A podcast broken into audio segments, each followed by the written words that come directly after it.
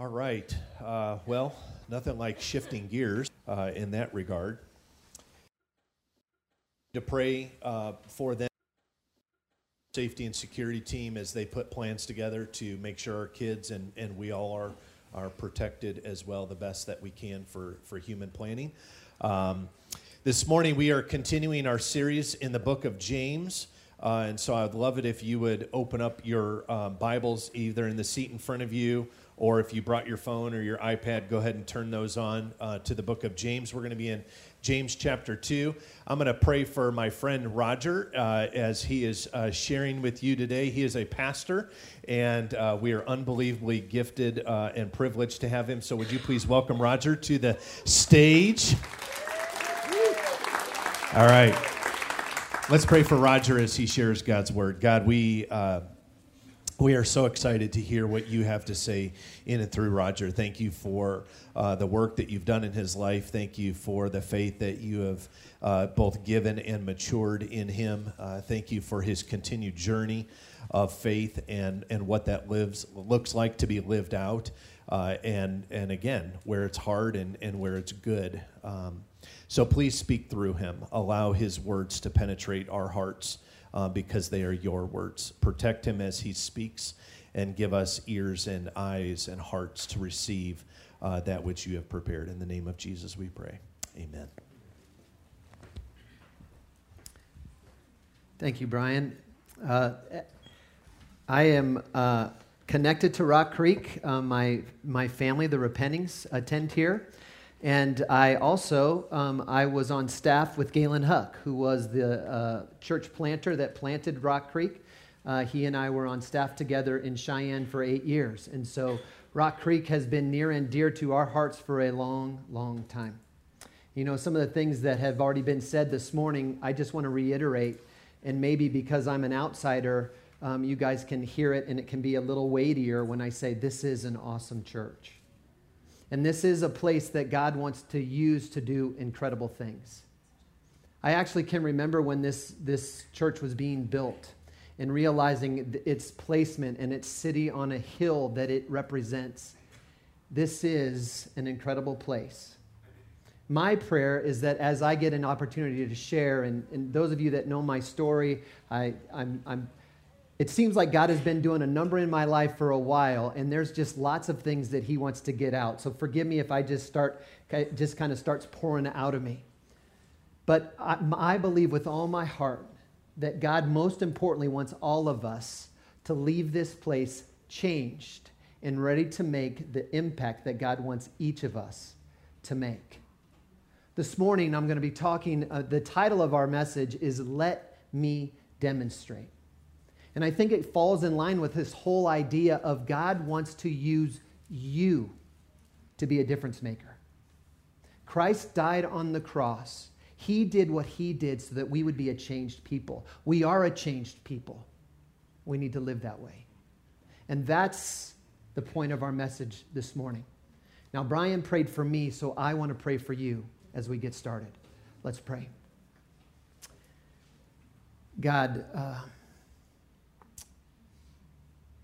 It is a thrill to stand here before your people this morning. What a privilege. And God, with uh, tremendous humility, I ask that you be our teacher today. God, that you have your way in each one of us. And that individually we would have the ear that we need to hear the message that you have for each one of us. That's what's so great about you, God, the awesome God you are, that you can do that with each one of us, all sitting here at the same time. Something very specific for each one of us. That's our prayer this morning. We give you this time. You teach us, change us, send us out that we would make a difference. In Christ's name we pray. Amen. The one thing that I would add to what Brian said about the Bible that's underneath your chair, if you don't own a Bible, please accept one of these Bibles as a gift from Rock, uh, as a gift from Rock Creek. We certainly want you to have your hands on the Scriptures. And, and I am going to be covering a lot of different passages this morning. Some of them will be on the screen, um, and others will not. And so you might want to grab one just so you can follow along. James chapter two, one of my, actually the whole book of James is one of my favorite books.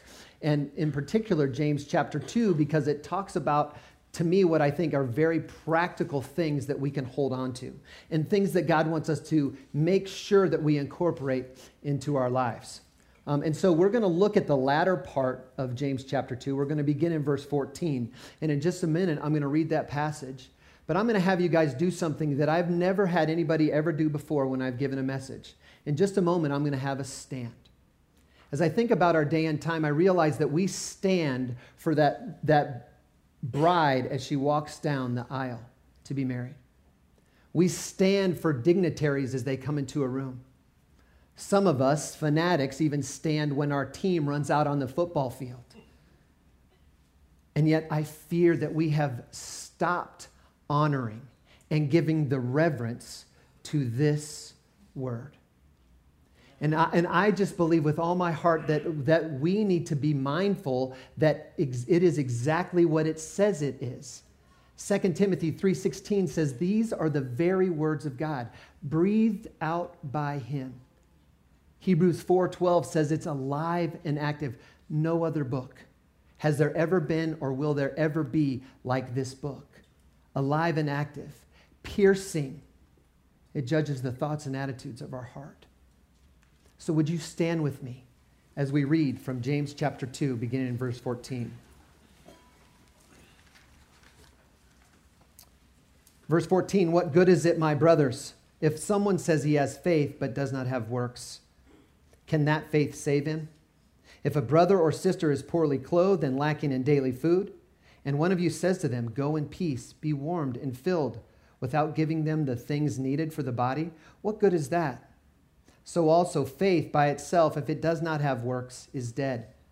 But someone will say, you have faith, I have works. Show me your faith apart from your works, and I will show you my faith by my works. You believe that God is one, you do well. Even the demons believe and shudder.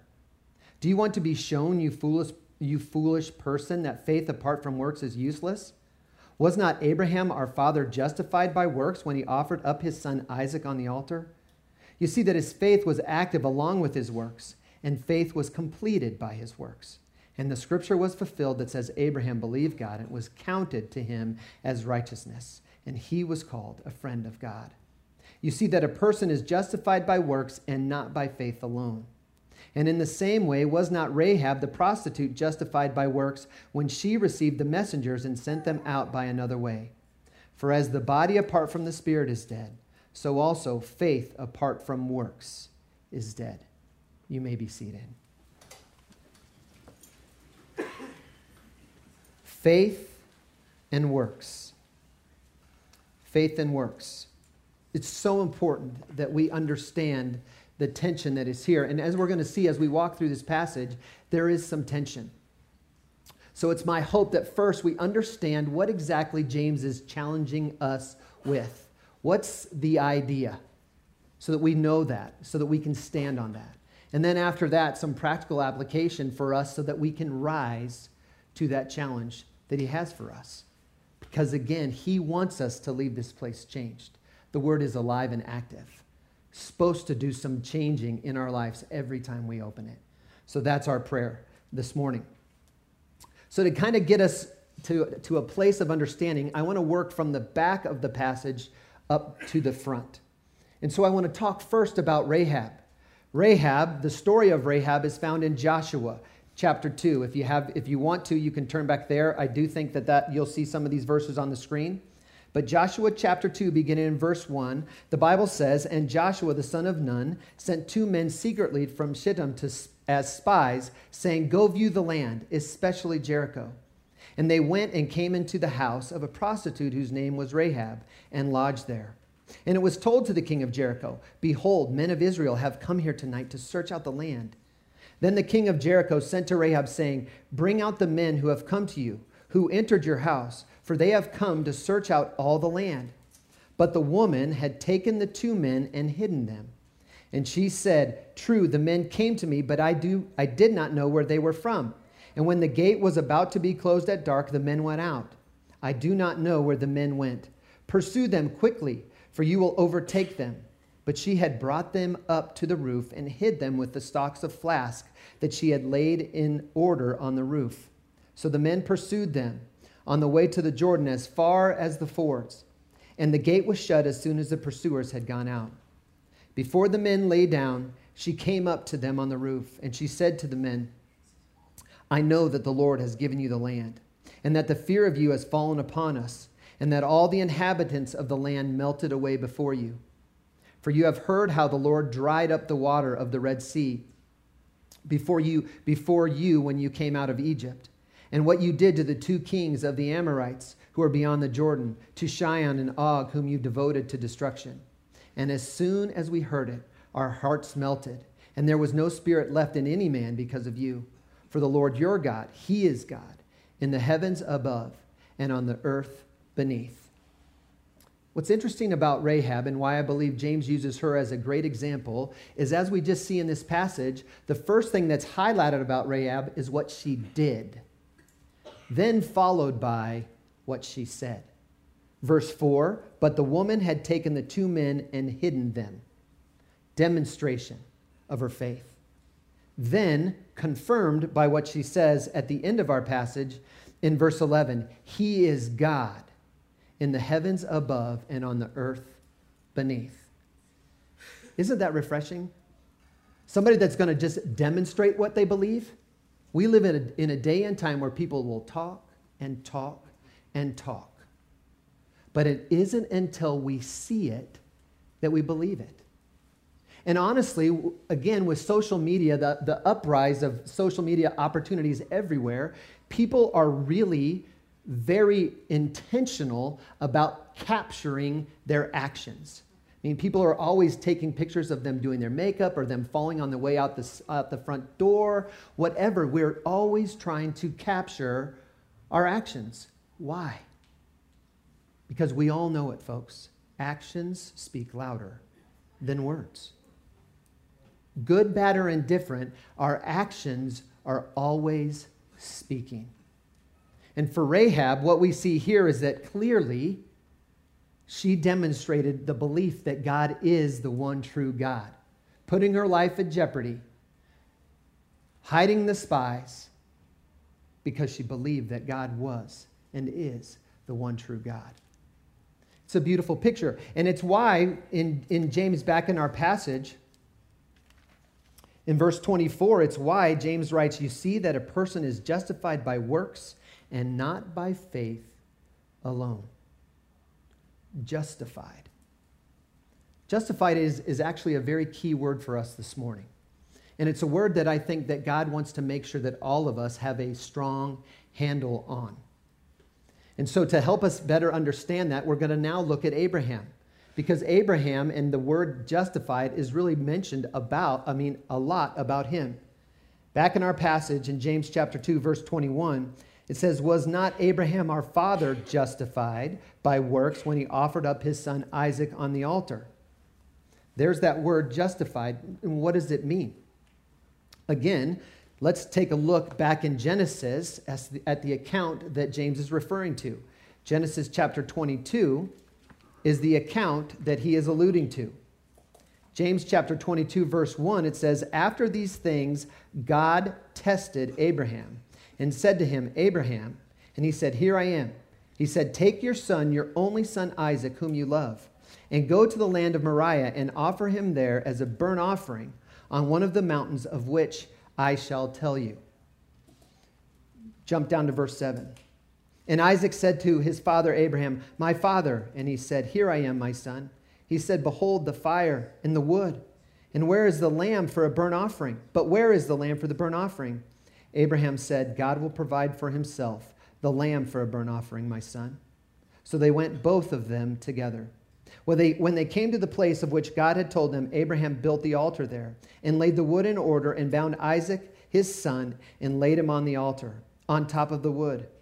Then Abraham reached out his hand, and he took the knife to slaughter his son. But the angel of the Lord called to him from heaven and said, Abraham, Abraham.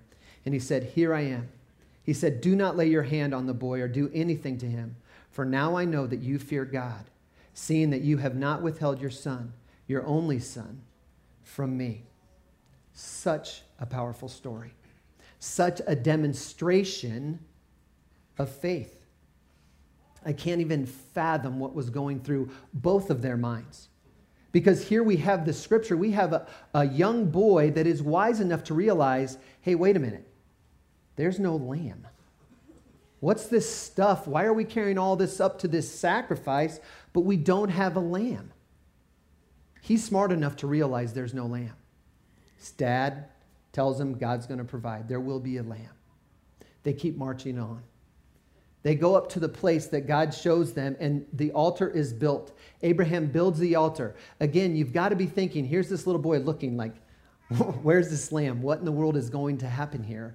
And then all of a sudden, what happens? Dad reaches down and starts binding up his son, Isaac, whom he loved. Now, I have six-month-old grandbabies, okay, twin boys, and I think about the wrestling match that I have with them when I'm just trying to get them to fall asleep on my chest. It's hard. I mean, they're fighting me, fighting me. This is a young boy that realizes his dad is binding him up to lay him on the altar. Again, a wrestling match that I cannot comprehend. But also the pain in the dad, Abraham. And folks, the way the Bible tells it, and so this is what happened. Isaac is laying there on the altar. And Abraham gets the knife all the way up here and about ready to plunge it into his son when all of a sudden, out of nowhere, God, in the eleventh hour, stops him before he takes that knife and puts it into his son. But folks, what did Abraham demonstrate? His belief here. His belief that God could do whatever God can do. He's, a, he's the God of the universe. He can do whatever he wants to do. I'm going to trust him. An unbelievable demonstration of faith. Powerful. A powerful demonstration. Again, if we, if we look back in our passage, in James, what James says, he says, was not Abraham our father justified by works when he offered up his son Isaac on the altar? So wasn't it his works that justified him? Wasn't it those works? There's that word, justified. So what is it? Is it about our works? Now, some of you would say, you know what, Roger, I, I know a long time ago when I was a little kid, I heard the Bible verses that says, for by grace you've been saved through faith, this not of yourself, not by works, so that no man can boast. That doesn't, they, those two things don't seem to compute. They don't seem to go together. There seems to be a contradiction. Well, it just so happens that the Apostle Paul writes a lot about this justification as well. And so actually, I'm not going to help my case at all, but I want you to turn to Romans chapter three. Romans chapter three, and listen to what Paul says about justification. Romans three, verse twenty-three, it says, for all have sinned and fall short of the glory of God, and are justified by his grace as a gift through the redemption that is in Christ Jesus, whom God put forward as a propitiation by his blood, to be received by faith. This was to show God's righteousness, because in his divine forbearance he had passed over former sins. It was to show his righteousness at the present time, so that he might be just and the justifier of the one who has faith in Jesus. So right here, Paul is making it very clear that it is about what God has done. He starts by saying all of us have sinned, every single one of us. And because of that sin, we cannot stand before a holy God. We cannot be righteous in and of ourselves. It can't happen. So there had to be this propitiation, this perfect blood shed to answer God's wrath. Jesus, the only sinless one, had to take on that cross. He is that perfect sacrifice that took care of it for all of us who would believe in Jesus Christ. And that's this idea of justification. A long time ago, somebody, a pastor, I remember a pastor said this a long time ago, and I don't, it's kind of corny, but it works, and so I, I, I use it. Justification is just as if I'd never sinned. Just as if I'd never sinned. But folks, that, according to Paul in Romans, and honestly, according to what we believe that the Bible teaches, that is because of what Jesus did on the cross. It's not anything that we earn. It is by his grace. It is a gift that we are justified, just as if we had never sinned. That's how God sees us when we embrace the truth that Jesus died on the cross for us. When you embrace that, then you are seen as just as if you'd never sinned because of God's work. Now, to further complicate it, chapter four of Romans, verse one.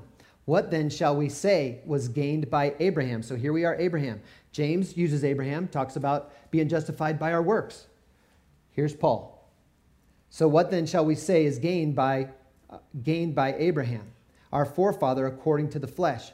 For if Abraham was justified by works, he has something to boast about, but not before God. For what does the scripture say? Abraham believed God, and it was counted to him as righteousness. Now, this word righteousness, again, goes back to how God saw him, how God sees us because of Jesus' shed blood.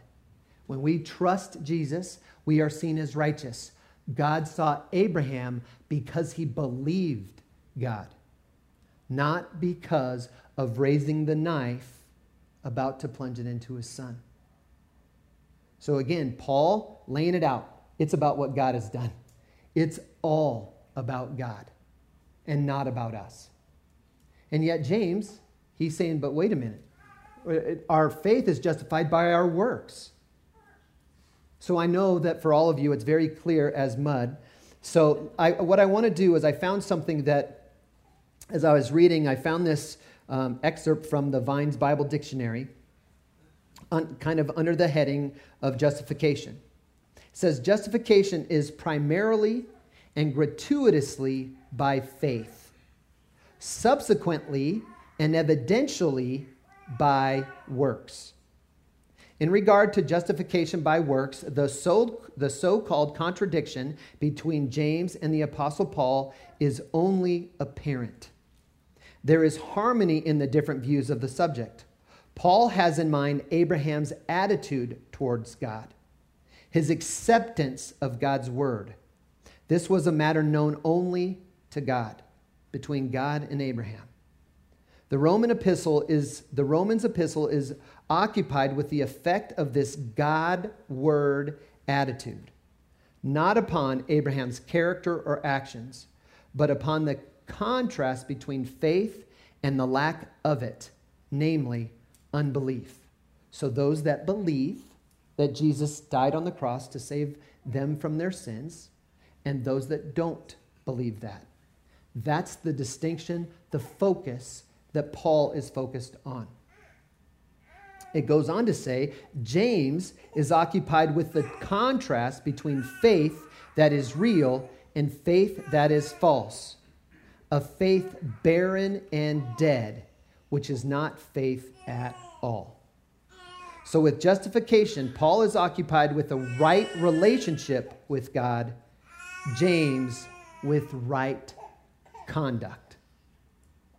So first, and I want to say it this way, Paul is focused on the right relationship. And if you think of justification and we think of the way that Paul talks about it and the, and the way James talks about it, it's on a continuum in a sense, because it begins here with Paul and the fact that what Jesus did on the cross, if we embrace that truth, we are justified, just as if we'd never sinned. But then what James is talking about is then it should look like it in how we live. That there should be evidence of this change, should be evidenced, demonstrated by how we live. Folks, this is such a big deal, and there is not, they, they do, they are in harmony. There is no contradiction. But once we understand this, we need to move over and make sure we're getting this. This justification that we get because of Jesus translates into how we are going to live. Our conduct, like the, like the Bible Dictionary talks about. Are we, what are we going to demonstrate? The bottom line is, folks, our actions always speak. It always communicates what we believe. And so honestly, this is when I hope all of us are a little bit uncomfortable when we realize, oh, that's right. I say I believe this. Do my actions back it up? You know, a very silly illustration, but I always, I'm telling my wife I'm getting better and I don't get upset when the Broncos are losing. You know, I'm in for a tough one today. We know that, right? But, but what's demonstrated in my actions is I still get upset. And so it, it doesn't matter what I'm saying. What matters are my actions. That's even more so important when it comes to Jesus and our demonstrating our faith in him. This idea of demonstration, I think it takes me back to when I was in, in elementary school. And this is where we start to get a little practical about this whole idea of faith and works, how we rise to the challenge that James is issuing here. When we think about it, we think, I, I, again, I go back to elementary school when a math teacher would say, hey, would anybody raise their, raise your hand if you're willing to go up and do one of these story problems on the chalkboard. It was a chalkboard back in my day, dry eraser board now. But back in my day, raise your hand if you're willing to go do a problem. Now, there were some kids, and honestly, I was one of those kids that many times would raise my hand. What was I communicating? I was communicating, let me demonstrate it. I can do it. Put me up there. My question for all of us today is, what if God were to come down right now and ask all of us, raise your hand if you're willing to demonstrate your faith? How many of us would raise our hand? Amen. My guess is that not a lot of us would do it. One, because we know our works. We know the flaws that we have. Folks, that's true. We have those. Again, let's go back to the beginning. What has Jesus done? Jesus has made us righteous. So let's not be tripped up by that. Why? Because with all of my heart, I believe God wants every one of us to be able to raise our hand and say, pick me. Let me demonstrate my faith. And really, that's the practical takeaway for us today. How do we get to this place that we will raise our hand and say, let me demonstrate? Because with all of my heart, I believe, and I've said that a lot of times, but again, I've told you, it's pouring out of me with all my heart.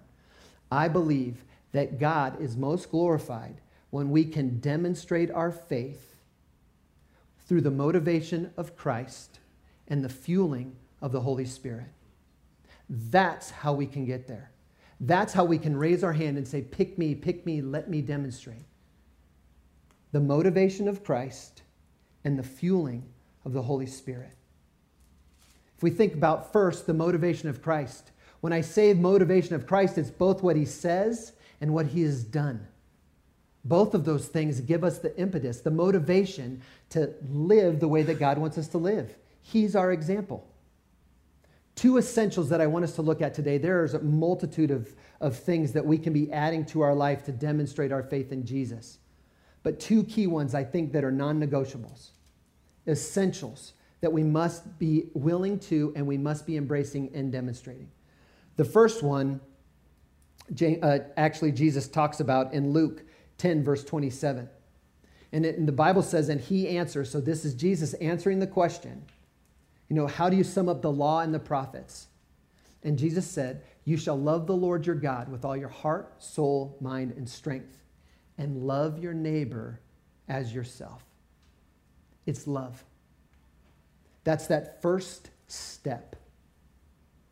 The Bible tells us in Romans five eight, and, and especially in the N I V, it says, but God demonstrates his love for us in this. While we were yet sinners, Christ died. God was the first one to raise his hand. He said, let me demonstrate. I'll send my son for all of you. He demonstrated it for us. But what, what actually continues to, to me, just continues to build the case that love has got to be kind of the umbrella. It's got to be the place we start. Is that in John chapter thirteen, verse thirty-five, Jesus says, they will know you're my disciples by your love for one another. what marks us as devout followers of Jesus is the love that we have for one another. That love marks us. So when people see it, they can say, I bet that guy, I bet that gal, I bet they're Christians. The love is the marker.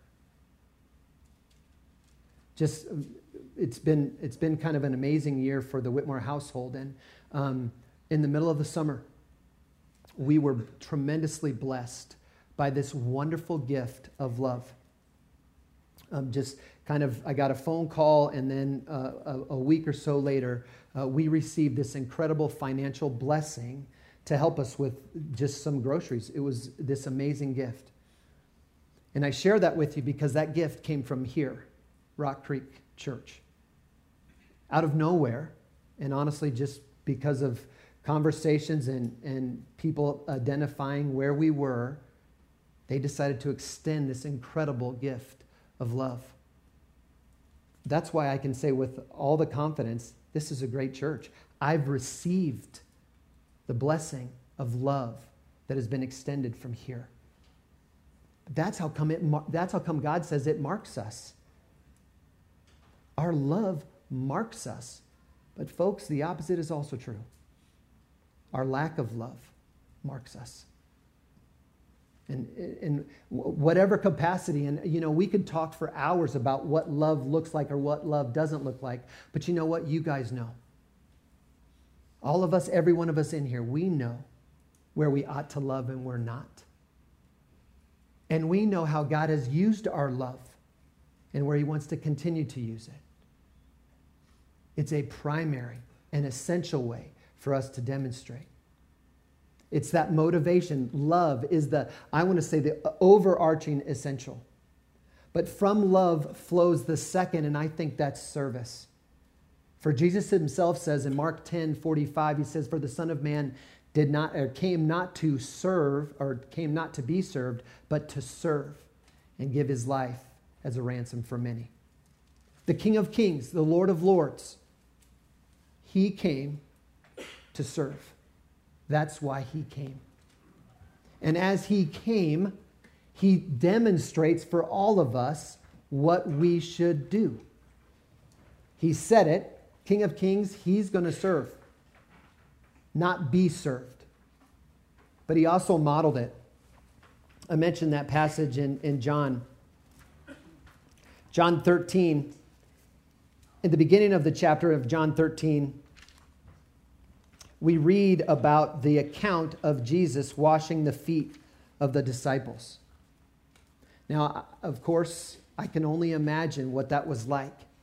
But here are the disciples. They're reclining. They're hanging out with Jesus. Jesus is their leader, their Lord. And all of a sudden, he pulls, he cinches up his robe. He puts a towel over his arm, and he drops to his knees, and he starts washing the feet of the disciples. Now, if, if you're familiar with the story, you know that there's one disciple that doesn't want any of it because he's like, no way, there's no way I'm going to let you do that. But Jesus is like, yeah, you will. Because this is what I need you to understand. And listen what he says in verse thirteen of chapter thirteen. He says, after it's over, he says, you call me teacher and Lord, and you are right, for so I am. If I then, your Lord and teacher, have washed your feet, you also ought to wash one another's feet. Jesus said that he came to serve, not be served. He gave us a model to follow. It's another one another. Love one another, serve one another. We become difference makers. But folks, our motivation in Christ, we can be motivated and we can read the Bible and we can know that this is all that God wants us to do. But if that's all we're going to lean into, we're going to be just like somebody hanging on a chin-up bar. Now, a guy like me, I can get up there and hold for about three seconds. And then what happens is the weight of the rest of my body, it just starts to drag me down. And my arms are like this. And before you know it, I'm a chimpanzee. And my arms are so stretched. Eventually, I've got to let go. Because I can't do it on my own. I can't white knuckle this motivation to love and serve. But what I can do is I can embrace the fueling that comes from the Holy Spirit. Because the Holy Spirit empowers, the Holy Spirit fills, the Holy Spirit bears fruit in us. Now, there are other things that the Holy Spirit does, but when it comes to the fueling, first we need to realize He empowers. Acts one eight. But he, when He, the Holy Spirit comes, you'll receive power to be my witnesses. That's the same power that brought Jesus from the dead. It's inside of us. Everyone who believes in Jesus Christ has the Holy Spirit inside. With that power, we tap into that power. We need to tap into that power. The second is that it fills us. The Holy Spirit has a desire to fill us up. But folks, let me say, that's it, it's different than receiving that power. It's allowing that power to raise to the brim in our lives. In Ephesians five, five eighteen, the scripture says, do not get drunk on wine, which leads to debauchery. Instead, be filled with the Spirit. A week ago, Saturday night, I was in Cheyenne. There was a twenty-fifth anniversary celebration for Cheyenne Hills. And after the celebration, I was driving into town, and on my way into town, a man sped and blew right through a stop sign, and he and I T-boned in this intersection in Cheyenne, Wyoming. It was actually a horrible accident. And God totally protected me, and that's really not the point. The point is that when we got, all, the dust was settled and we realized what was going on with myself and the, the other driver, the other, the other driver was issued a D U I. He was completely intoxicated. His life was under the control of alcohol. Paul uses this picture because it's something that can be identified. We all probably, every, almost every one of us in this room have seen people that have been controlled by alcohol. But how much more important is it for us as believers to be controlled, filled by the Holy Spirit? Now, I don't know about you, but I know in my own life, God's done some things to help me understand what it means to push off myself, to stop living under my own control and just let Him lead. That's what it means for us to be filled, to surrender and say, okay, God, take all of me. You fill me with your Spirit. And Holy Spirit, you lead where you want to lead. I only want to follow where you lead, because me, myself, I don't get very far. And I don't get where you want me to get. I need to get where you want me to get. So fill me up. Fill me to the brim with you. When that happens, folks, we're bearing fruit. Galatians five, twenty-two and twenty-three says, but the fruit of the Spirit is love, joy, peace, patience, kindness, goodness, gentleness, faithfulness, and self-control. So great at the end. Against such thing there is no law. In other words, you're not going to get in trouble for doing those things. You are never going to get busted, certainly in the eyes of God, for having those fruits demonstrated. Love, joy, peace, patience, kindness, goodness, gentleness, faithfulness, and self-control. All of those things are fruit that we, as Christ followers, should be demonstrating. It comes back to what I said earlier, that if we want to give God glory, we're going to demonstrate a faith that's motivated by Christ, fueled by the Holy Spirit.